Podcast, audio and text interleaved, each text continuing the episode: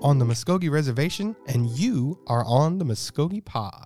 We got a great episode today. We are going to be talking to Miss Geri Wisner. She is the Attorney General for the Muscogee Creek Nation. You know, back in 2020 when the McGirt decision came down, you know, we really didn't know what a post McGirt world would look like. We thought we would, but but really nobody had ever done that before. Yeah. The state of Oklahoma was illegally uh, assuming jurisdiction for 117 years. Uh, that got flipped in the snap of a fingers, or you could say the stroke of a pen from Neil Gorsuch in the Supreme Court. And just like that, we have a new reality. And um, a lot of things come with that, Anthony, of course. Yes, sir. Um, but when you talk about shifting jurisdiction, a lot of the uh, responsibility falls on the Office of the Attorney General. And with Geri Wisner now on board, um, y- you'll get a sense of this in the conversation when we talk to her, and you'll get a an idea of what kind of woman we're dealing with here when we talk about Geri Wisner. But uh, I think we're in good hands as far as someone uh, that knows the moment, understands the moment, and m- most importantly, I would say, doesn't shy away from the moment, doesn't back down from the moment, is ready for a challenge, Oh, yeah. craves um, a- a competitive type of uh, force in her life that has her have to go out and get something, Yeah, uh, and- take care of something. and passionate about our people. and passionate about our people, very much so. So, um, you know, with that comes a lot of uh, communication, and um, really for her, I think getting in and realizing the lack of communication on a lot of things, um, realizing that some of the problems, quote unquote, that come with the McGirt decision aren't really problems because nobody's really tried to get down to the really the root of the issues, which is just simple communication and making sure that we're collaborating and we're getting people to communicate with us as well. And so that all goes into her job as Attorney General, and she's got a great staff over there, and they're hustling every day. And nobody ever said it was going to be easy. Nobody ever said that there wouldn't be a lot of cases shifted and things like that. Um, that's reality. You know, there's no shying away from that. But I think um, the sky is falling narrative um, was always something we knew we would have to um, basically combat and say, you know, that's a that's a load of malarkey. That's that's the argument that was used in the oral arguments in the case itself uh, that didn't hold water. It didn't hold water then. It certainly doesn't now. And I think it's old hat um, to to rehash things that we've already settled. Um, it's time to get to work. It's time to collaborate. Um, McGirt is McGirt. Um, it's you know been handed down, and this is our reality. And um, there's no more time uh, to push back or waste any more tax dollars from the state of Oklahoma uh, on something that's already been decided. So uh, it's time for collaboration, and, and we're working on that. We're doing the best we can, uh, trying to get all of the cross deputization agreements in place, get all of our agencies working together. Um, if you go out there uh, in the field, I promise you, talk to some of the cops in our reservation, um, some of our agencies that work with our light horse. It's not a sky is falling scenario that you read in the papers. If you talk to those people on the ground, they want to work together. They realize the capacity building that happens when one or two agencies Come join. together. Yes, sir. Exactly right. Yes, sir. Um, so, without further ado, let's do what we're here to do today, and that is have a conversation from our reservation with the Attorney General of the Muscogee Creek Nation, Miss Geri Wisner, and that starts right now.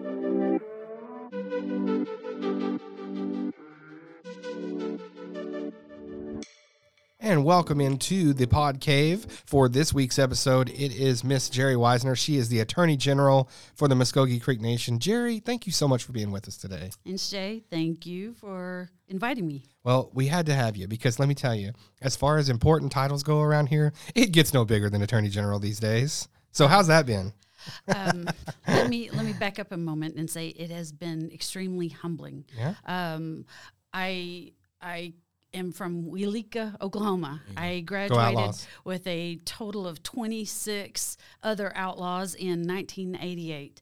And um, Including that guy that was just out here talking to you, now probably, he, right? yeah, I'm a little bit older than him, but we're Okay. all outlaws. Chief of Staff Jeff Fife. And yeah. I believe there's uh, Chris Ray, who was over with the uh, casino. Yep. yep. And uh, there's a handful others I, I can't think of off the top of my head, but I know that I, I love walking around the complex and, and seeing those people and and and feeling at home. Right. Um, my grandpa um, was involved in the 1979 Constitutional Act, and uh, he worked a lot with Bill Fife. And so uh, Jeff and I and a handful of others, um, when we were children, we would come to the complex and at that time uh, when they had their meetings we would run it was like a racetrack around the top of the mound building Oh, wow. and we would race each other before my they had all those doors.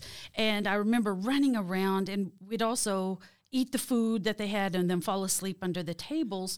And I, you know, we fall asleep hearing sovereignty, the federal government, the state of Oklahoma. So, you know, early on, it, those things sunk in. Yeah. Um, there was also a time I was running around like crazy. I thought it was just so fast, and I ran into um, this guy's legs, and I backed up and I said, "Oh, I'm so sorry."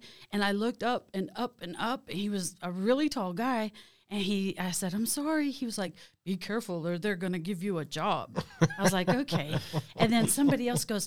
You know that was Will Sampson. Oh yeah, I knew you were like- gonna. When you said Tall Creek, I was like, that kind of narrows it down a little bit. So yeah, and it also dates me but Yeah. but i mean that was just i mean that was a really big important time for muskogee people and our our government and um, so i was uh, i grew up hearing about those meetings and being there and learning that there were those three forms of government the federal the tribal and the state and that we could work together we could work against each other um, but that you know i had uh, also a responsibility Yeah. growing up that at some point in time you give back to your tribe. The tribe does things for you but i have a responsibility to the tribe. And so i am humbled to be where i am. Um, it has been a long road and i have i have i'm nowhere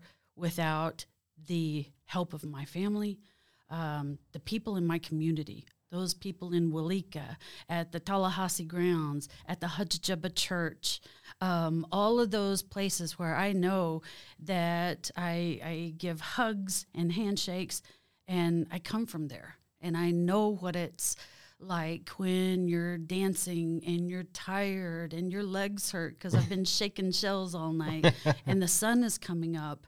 And I think I, um, I pray while I'm dancing and I pray that my ancestors are proud of me and that I pray that what I'm doing now helps further that cause.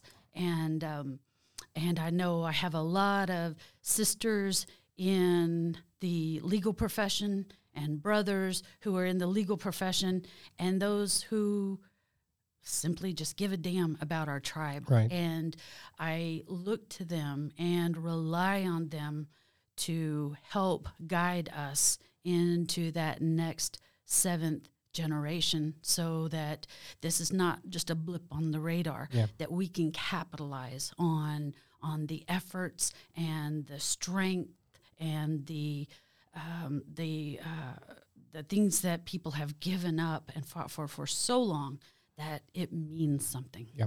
And don't you think that's too why it's it is doubly frustrating for for folks like us that are citizens of this tribe and care so much about the way we do things here and the way we do things in our courts and the way we do things in our government, the way we do things in our social service programs and our um, you know our outreach programs, our community involvement things.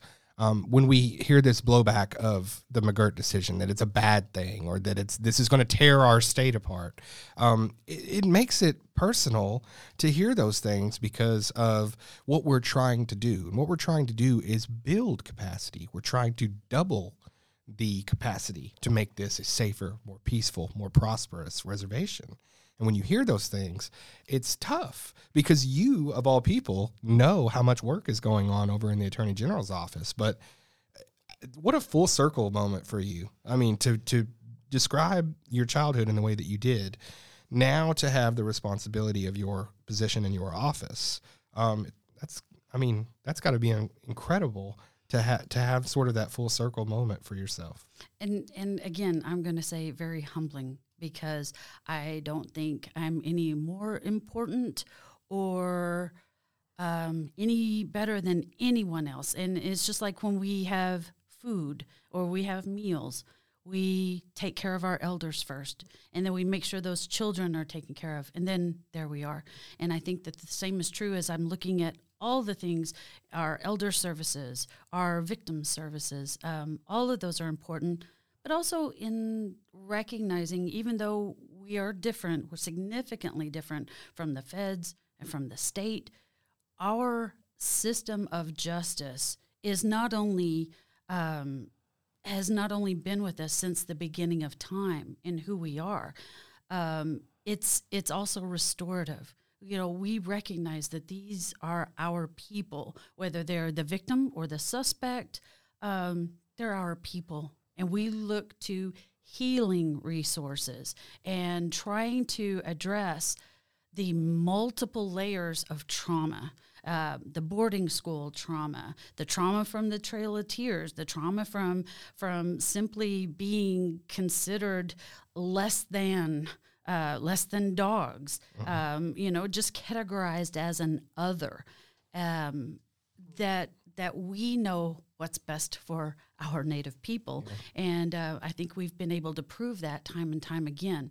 And when we think of this also historically with respect to the McGirt decision, our people, our grandfathers and grandmothers, if they were to have listened to them, we've been saying, and we've had t shirts and all of this all along saying, respect our treaties. Yeah. Respect our treaties. And we're going back to 1866.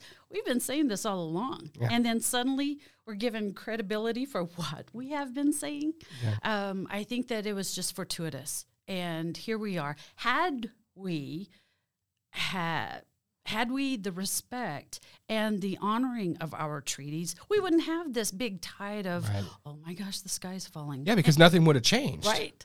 There wouldn't we, be this, hey, right now, switch everything the way we've been illegally doing it for 116 years. Absolutely. Yeah. And I think that, um, you know, we could have proven and we would have shown how we not only stand up as a sovereign, but we also offer the state and the feds so many other resources. Right. You know, when I talk about and and train justice agencies and law enforcement on how do we how what do we do at a crime scene? How do you process this?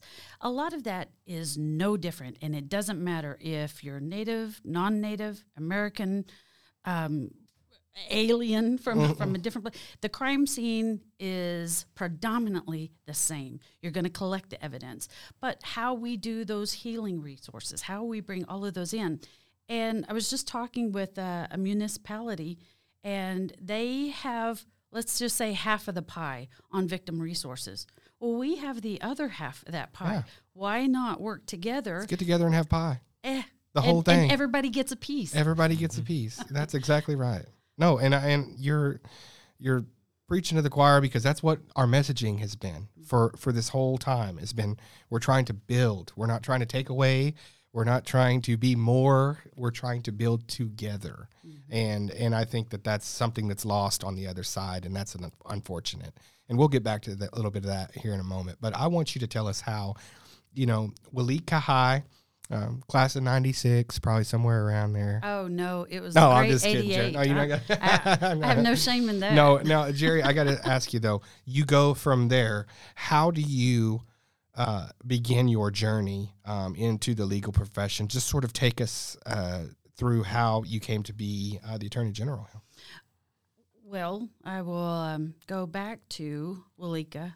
Um, I'm the oldest of 5 mm-hmm. and my mother is uh, Muskogee. My dad's Filipino, so wow. we had a we had an interesting time growing up, and we would always have uh, a lot of fry bread. And our fry bread always had rice with soy sauce. that sounds so good. Like I'm so jealous. yeah, well, it's it's not so good if you're uh, you know trying to avoid carbs. That's true. but um, you know, in high school, um, we we had a there's a really strong community in in Weleetka, and um, we would share like if you look at this from the lens of an 18 year old high school girl, we shared prom dresses, we shared a lot of things. I was the homecoming queen, um, and on the uh, evening of homecoming, we had our electric shut off um, because you know, we would either have the water or the electric running, and most times it wasn't both Yeah. because uh, we were we were really struggling and. We made a lot of recipes out of those commodities Yeah. that had the picture of the animal, and um, so on the evening that uh, our electricity was shut off, um, a gentleman who lived in town and his family came out to my house and they said, Hey, we know you got to get ready for homecoming. Why don't you come get ready at the house? Because they lived close to the uh, football stadium. And uh, we said, Oh, thank you. So I went to their house and I got ready and they helped. And I, I was crowned homecoming queen. It was it was it was a great evening, and we went home and I put my crown with a bunch of candles around it, and and it, it lit up. But the uh, the family that helped was Bill Fife, and uh, you know the uh, father of Jeff Fife, Jeff and Cinda. And so when Jeff and I go a long way back, but you know their family, our family, the idea of taking care of each other and helping is so ingrained in everything that we do and taking care of each other and just just giving. Um, so so that those things are you grow up with. It's just a part of what you do and it becomes what you're supposed to do um, after high school um, i went into the marine corps Yeah. and I I love that. I started off in the band. I um, auditioned and I made the Marine Corps band. Went to boot camp and did that for a couple months, and I realized um, I'm high functioning ADD ADHD, and I wanted to get my hands dirty. And you don't do that so much when you're wearing your dress blues all the time. Yeah. So I um, did a lateral move into a, a combat MP field. Wow. And so um, I, I got to do a lot of, I jumped out of heli- airplanes and helicopters. Um, I um, finished, uh, I went to a sniper training school in Lejeune and made the rifle team in Quantico. Um, I'm very competitive and I liked doing things like that. You know, when they say, you know, you can't do that because you're a girl, that just sets it up like, uh, just watch. Oh yeah. I'm about to prove you wrong. Yeah. Um, but also, you know, wanting to make my family proud. Yeah. And um, so after um, after my uh, contract, my brother went in as an officer, and my brother and I are very competitive. So I got out of the Marine Corps with the intention of being La Femme Nikita, and I was Yeah. going to join the CIA. I was like, okay, if you're going to do that, then I got a little bit of a little sidetracked, and I had a son and chose law school because I realized even with uh, I had an undergrad degree, it was not enough to. I, I wanted to help Indian people and help the Muskogees and an undergrad, a bachelor's degree just wasn't enough for me. Uh, and I wanted to improve my arsenal, if you will. So law school was the next step. And, um, and it was, it was a challenge. I mean, law school is no fun, but uh, it's like having a child. You know, you uh, once you get through that process and you pass the bar examination, it's like, okay, Yeah. now, now Yeah, you finally catch your breath. Yeah. So um, I started off. Um, I started off becoming a defense attorney just because I recognized, you know, our family needs one. Everybody, you know, Native people were always getting arrested. And uh, that lasted maybe a little bit because I realized tribal prosecutors had so much more uh, latitude. Yeah. You know, uh, if you look at a fine and or jail that we have our maximums on, that's not a traditional Muskogee prescription to address criminal uh, criminal behavior.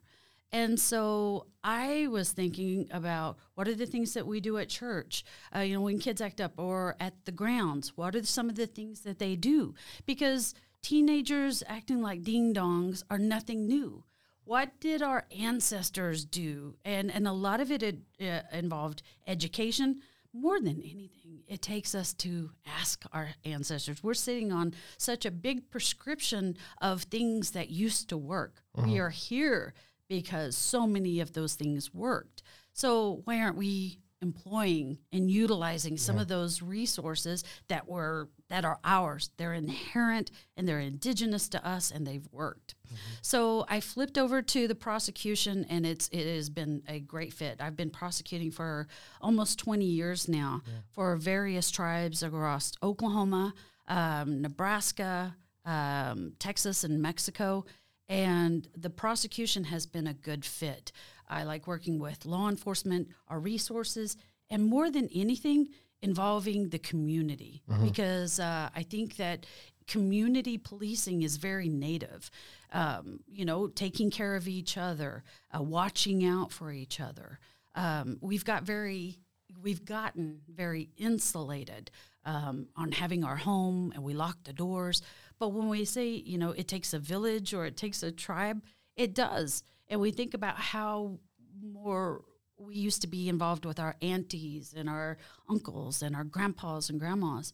Um, so, so I think that there there are a lot of things that um, that are indigenous, indigenous prescriptions that are specifically Muskogee that um, that I want to bring back and I want recognized because they're ours. They're no one else's, and they've worked because worked, yeah. we're here. Right, absolutely, and that's that's part of the survival aspect. Is that if it ain't broke, don't fix it, and we don't have to ask anyone else on how do you do this or how do you think we should do this or whatever. Just look at our past. But so much of it over time has been either legislated Right. or made illegal. Taken out of our hands. Mm-hmm. Yes. So so that's where I, I like for us to, you know, indigenous pride, Muskogee pride, even though they say we're we're humble. Yeah.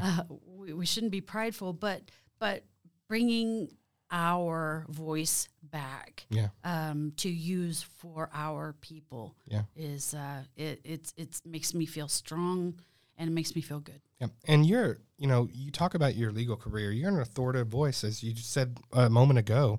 Um, you've done trainings around the country, um, well documented.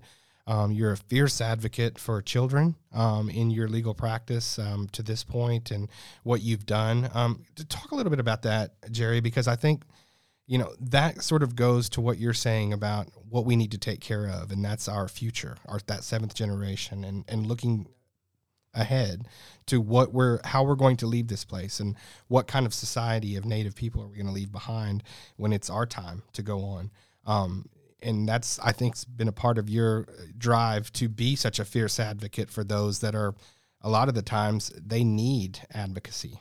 You know and i i wouldn't say that it was a um, a well thought out plan. Um, unfortunately i think i became significantly involved with the protection of children out of necessity, um, looking at our criminal dockets and what was happening to our children, not only them being removed from Indian homes, but just the vulnerability of um, our Native children and seeing the things that they go through. Um, I I realize I'm very. I was raised in a very fortunate, loving home. My mom and dad um, were very protective of us, as my grandpa, my uncles, everybody looked out for us. Um, and not every child has that, and that breaks my heart. But it also call it also speaks to me as a calling. Um, I have one son; he is uh, 27 years old. But I also have hundreds of other children that I have spoken out for, I have protected, and um, I feel that I care for them as they are my own. And I think the Creator gave me certain strengths and particular wisdoms, and I'm where I'm supposed to be. Protecting children is what I do. And so, if there's a crime scene um, as a prosecutor, I would often, uh, I shouldn't be out on the scene, um, but uh, I, I sometimes would get called out and help children. Um, you know, and, and sometimes we have children who are victims of horrible crimes that, that should never be talked about. sexual assaults from six month old to 16 years old and beyond, who is going to help them? Who is going to speak out for those children? Um, finding them help, finding them treatment and therapy so they can feel strong in their own skin, on their own feet, Right. and just feeling loved and feeling like somebody gives a damn about Yeah. them. Um, about whether they're late for school. So many times if from outside jurisdictions, they are so ready to um, discipline and um, put in um, put in these factors that that are um, punitive to our native children. For example, um, I was working for a jurisdiction, and there was a young man. Um, he had missed a lot of school, and the school called me and they said, "Hey, I just want you to know, I'm the truancy officer. I'm coming to get this young man. He's going to juvenile because he's missed so many days of school." And I had some interaction with his family, and I said, "Well, wait a minute. Before you do, just give me a few minutes. Just hold up." So I went to the young man's house. It was about 1.30 in the afternoon on a Wednesday um, during the school period, and I knocked on his door. I said, "Yo, Chabon, what's going on?" And uh, he says, Well, I can't go to school. I said, Well, tell me what's going on. And he said, Well, I don't have any shoes. And I said, Well, why don't you have any shoes? He said, Well, Uncle went back to work. It had been rainy, and so uh, that it wasn't raining. He said, You know, the only shoes that were around were my uncle's, and so I can't go back to school. I said, I'll tell you what, load up. We're going to Walmart. And um, I went and got him some shoes, got him a jacket. I said, and I walked in there into the school with him. I said, look, you are a strong young man. You're smart. And I need you to be in school so that you can take my place Yeah. in, in a handful of years. I'm going to be old and I need you to take my place. But the only way you can do that, you got to be in school. You got to educate yourself. And, and uh, I said, but I'm here to help you. Yeah. He said, okay. I walked into school and I said, if you guys try to discipline this young man, here's my card. I will be his legal representative. And they they backed up. They were like, well, I didn't know. I was like, you don't even ask. You're uh-huh. just so ready to discipline everybody without looking under the surface at what's going on. And our young our young people, our youth, there's so much going on. I mean, you want to wear the right kind of shoes, much less have no shoes. Uh-huh. So sometimes it's about just slowing down and talking to the kids about what is it you need. I'm listening to you mm-hmm. um, rather than dictating everything and, and just being ready to discipline for everything.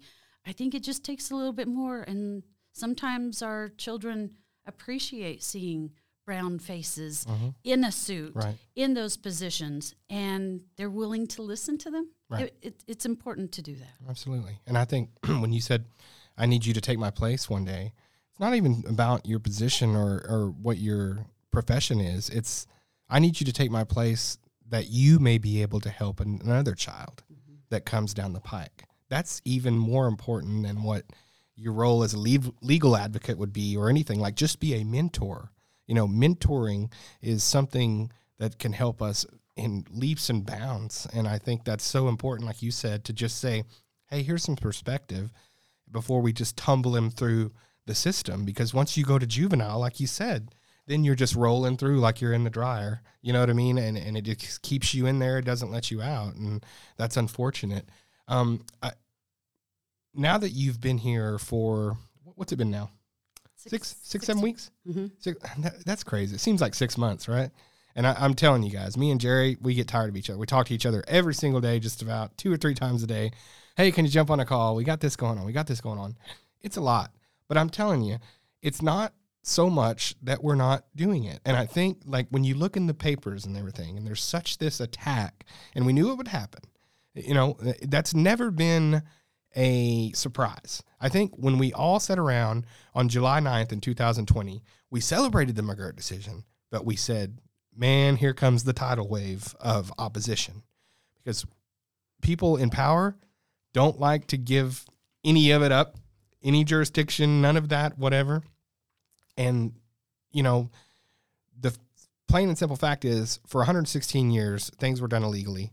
Um, there were there were things that were were supposed to be a certain way that you know weren't done, and and you talk about all the reasons for that or whatever, and you can go down a rabbit hole and we can write a book. But the fact is, we knew that there would be opposition.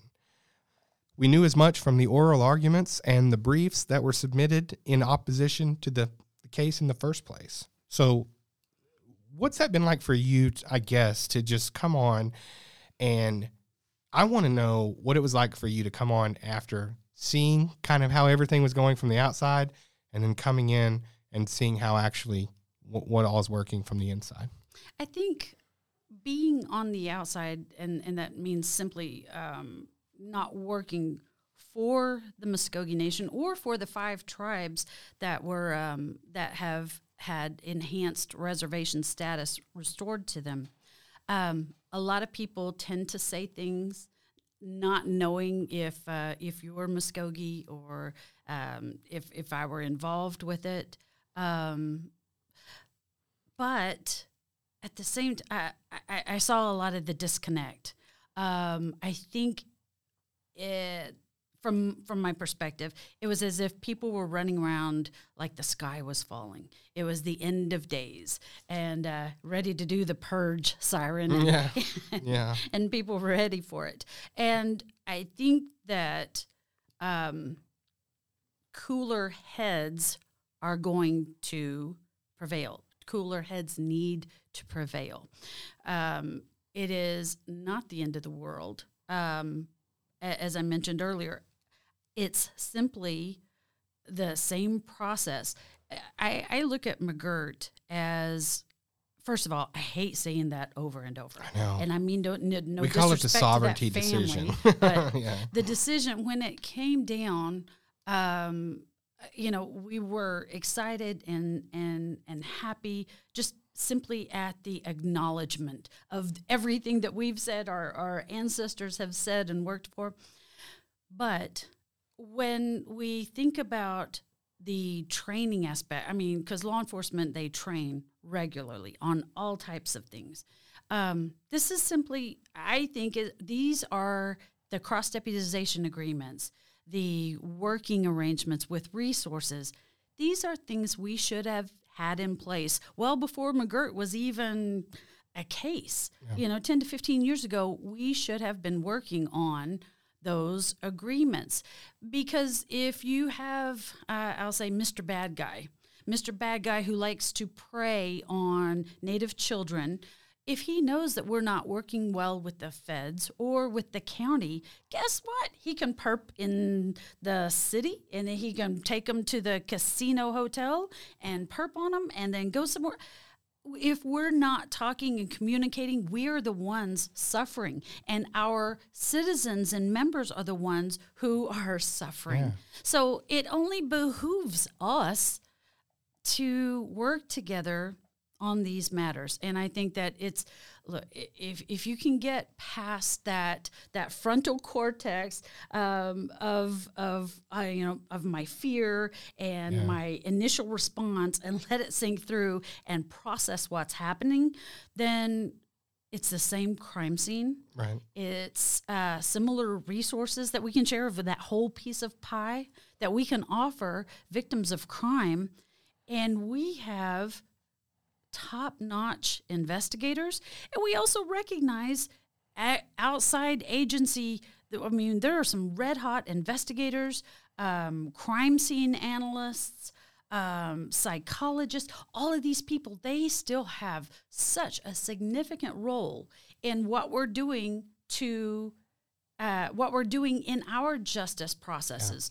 Yeah. Um, I'm happy, and we will be issuing subpoenas everywhere so that we can bring them in. And I think that's an, important step for our courts right. and our processes when they see what's happening. They see a case from beginning to end, mm-hmm. and somebody is going to be sentenced. Right. And we say, Thank you for your service. Thank you for your testimony. Yeah. And you know what? I've got a victim who is on the road to healing. Yeah. And um, and and they're stronger and we're better for it. That's what we all want. Yep.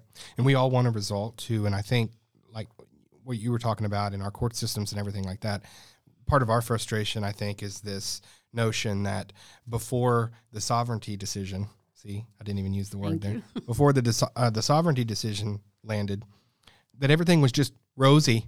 Oklahoma's court system was just perfect and, and and everything went right on through and there were never any cases dropped and there was never any, any evidence flubbed and we got we a 100% conviction rate and all this other stuff um, which couldn't be further from the truth. I think this narrative that now all of a sudden chaos is ensuing just because of this decision.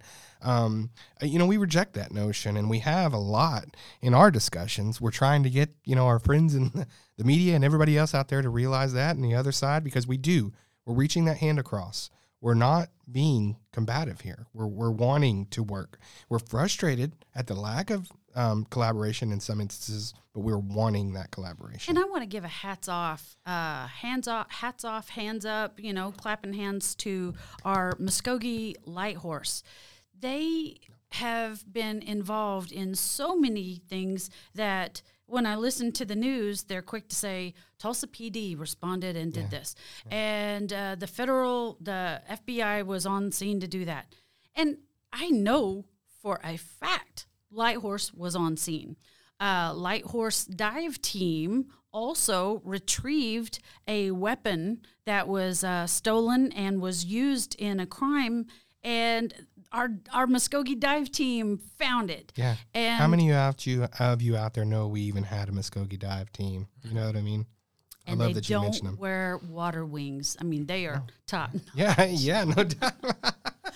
and you know, uh, there was a bomb scare in Muskogee, mm-hmm. and not only were we on the scene for an active shooter, but we had our uh, we had another team on en route to yeah. Muskogee at the same time. Yeah we are there. We are good partners. And I don't want to toot our own horn, but I will for them. Oh yeah, toot toot. I, we just we had a canine take uh, what was it? Uh, six, it, it was six hundred pounds of meth. Or yeah, I was just about to make a, that mention. An incredible amount, and or sixteen thousand dollars cash.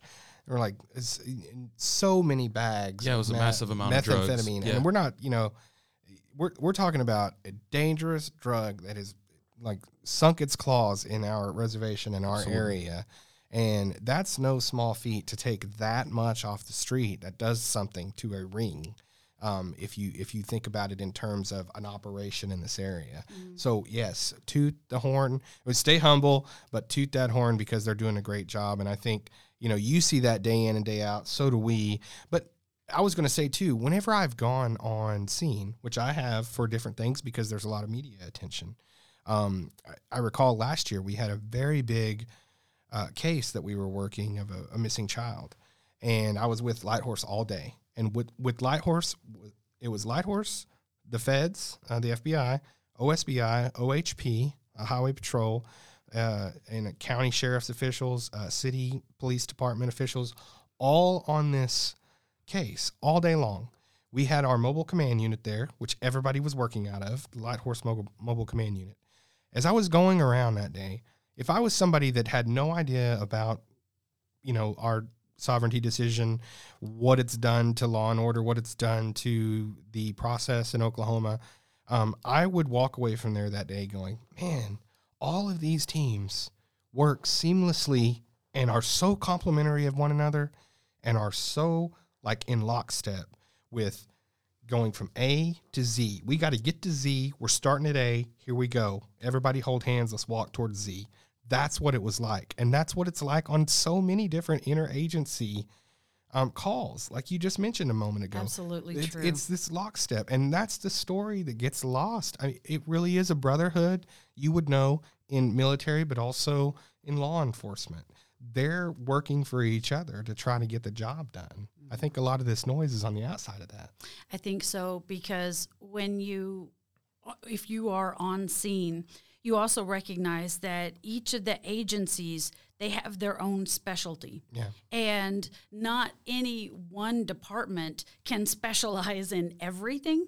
So bringing all of these, you never know when you're going to need a dive team or the dogs or um, whatever else the case may be, uh, robots to to look at uh, EOD, um, uh, um, ordnance disposal. Uh, there are all these different aspects of it that you need.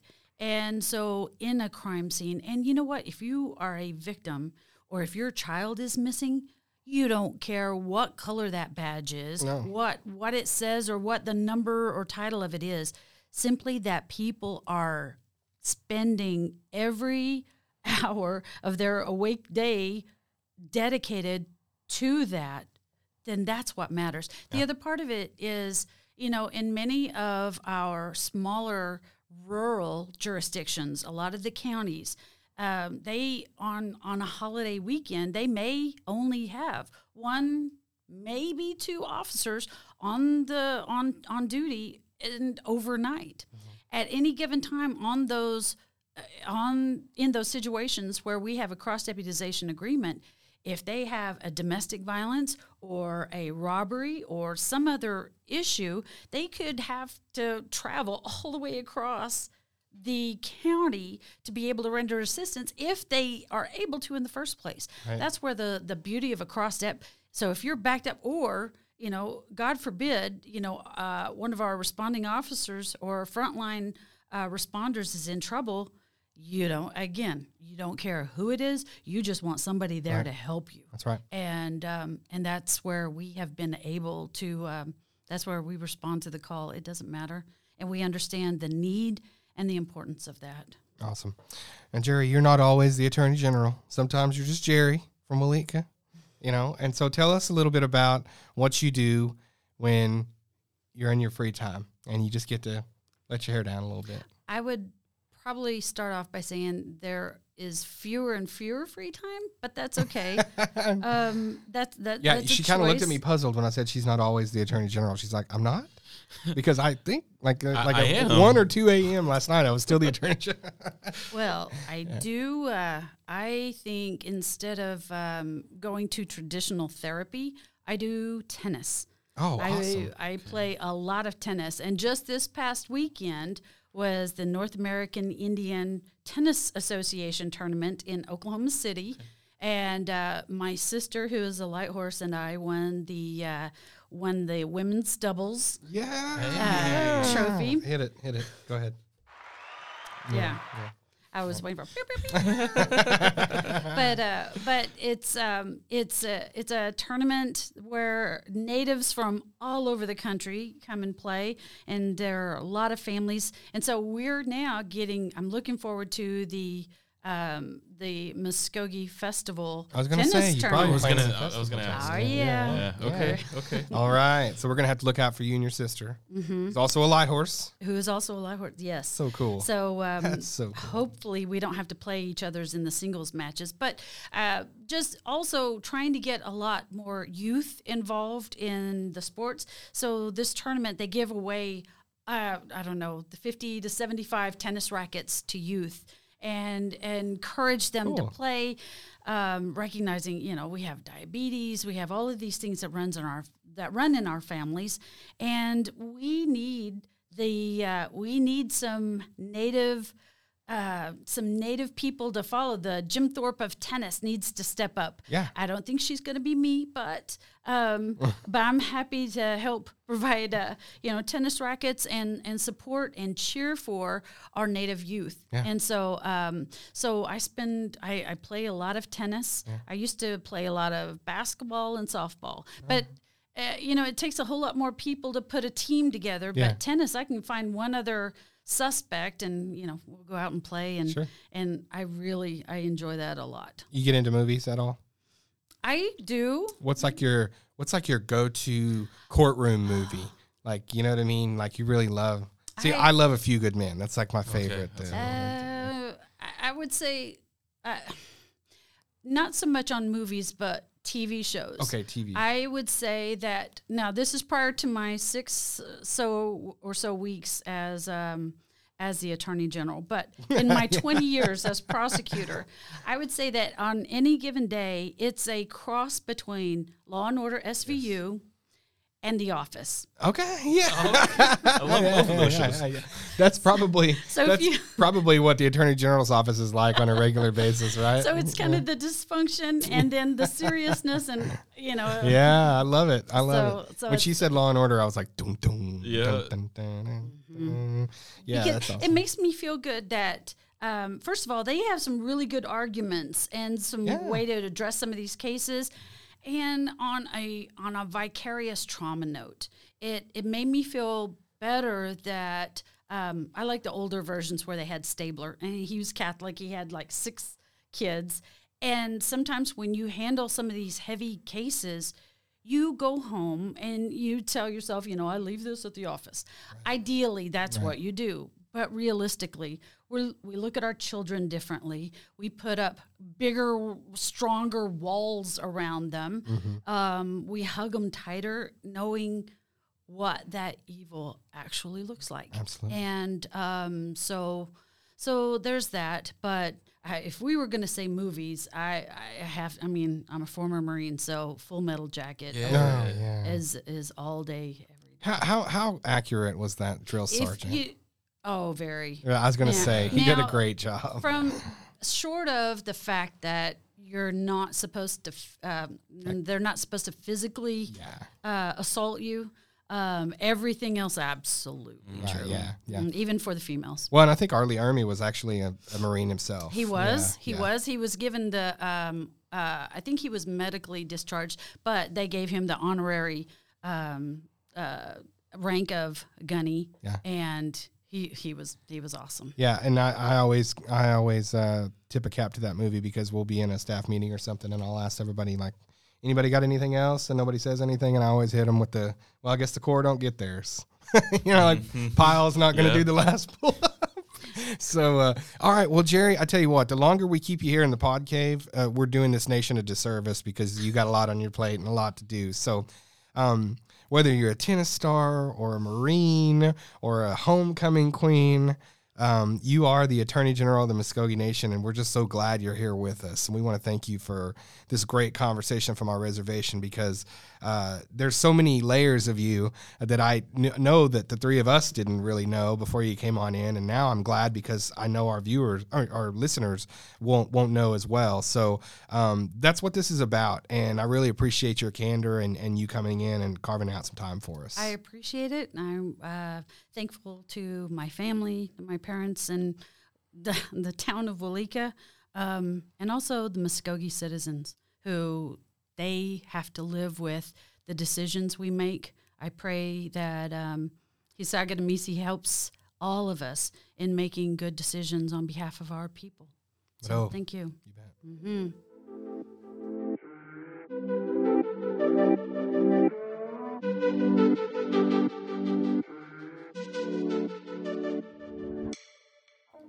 And our many, many, many meadows to Miss Geri Wisner, the Attorney General of the Muscogee Creek Nation. I got to tell you, Anthony, uh, some people wilt under the pressure. Some people get a little bit uh, antsy when the temperature's turned up. Uh, Miss Geri, that ain't her, She's flourishing, man. dude. She's in her element. Uh, She is, and I and I think you know the wonderful thing about talking with Geri is, um, she is a storyteller.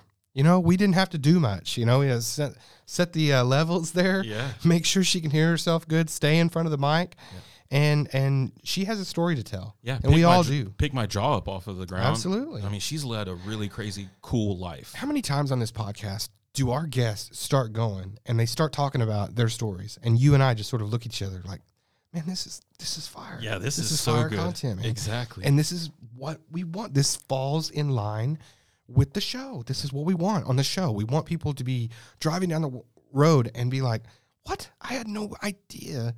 As Shrek told us, layers, layers, onions have layers. And I had no idea that so many people were, you know, layered like this Yeah. and had so many things about them in their background that feeds what they do now. You talk about Geri being an attorney general, talking about the old hat way of thinking of like, let's just throw people away, punish them, and that's it. You know, collect fines, throw them in the system. That's it.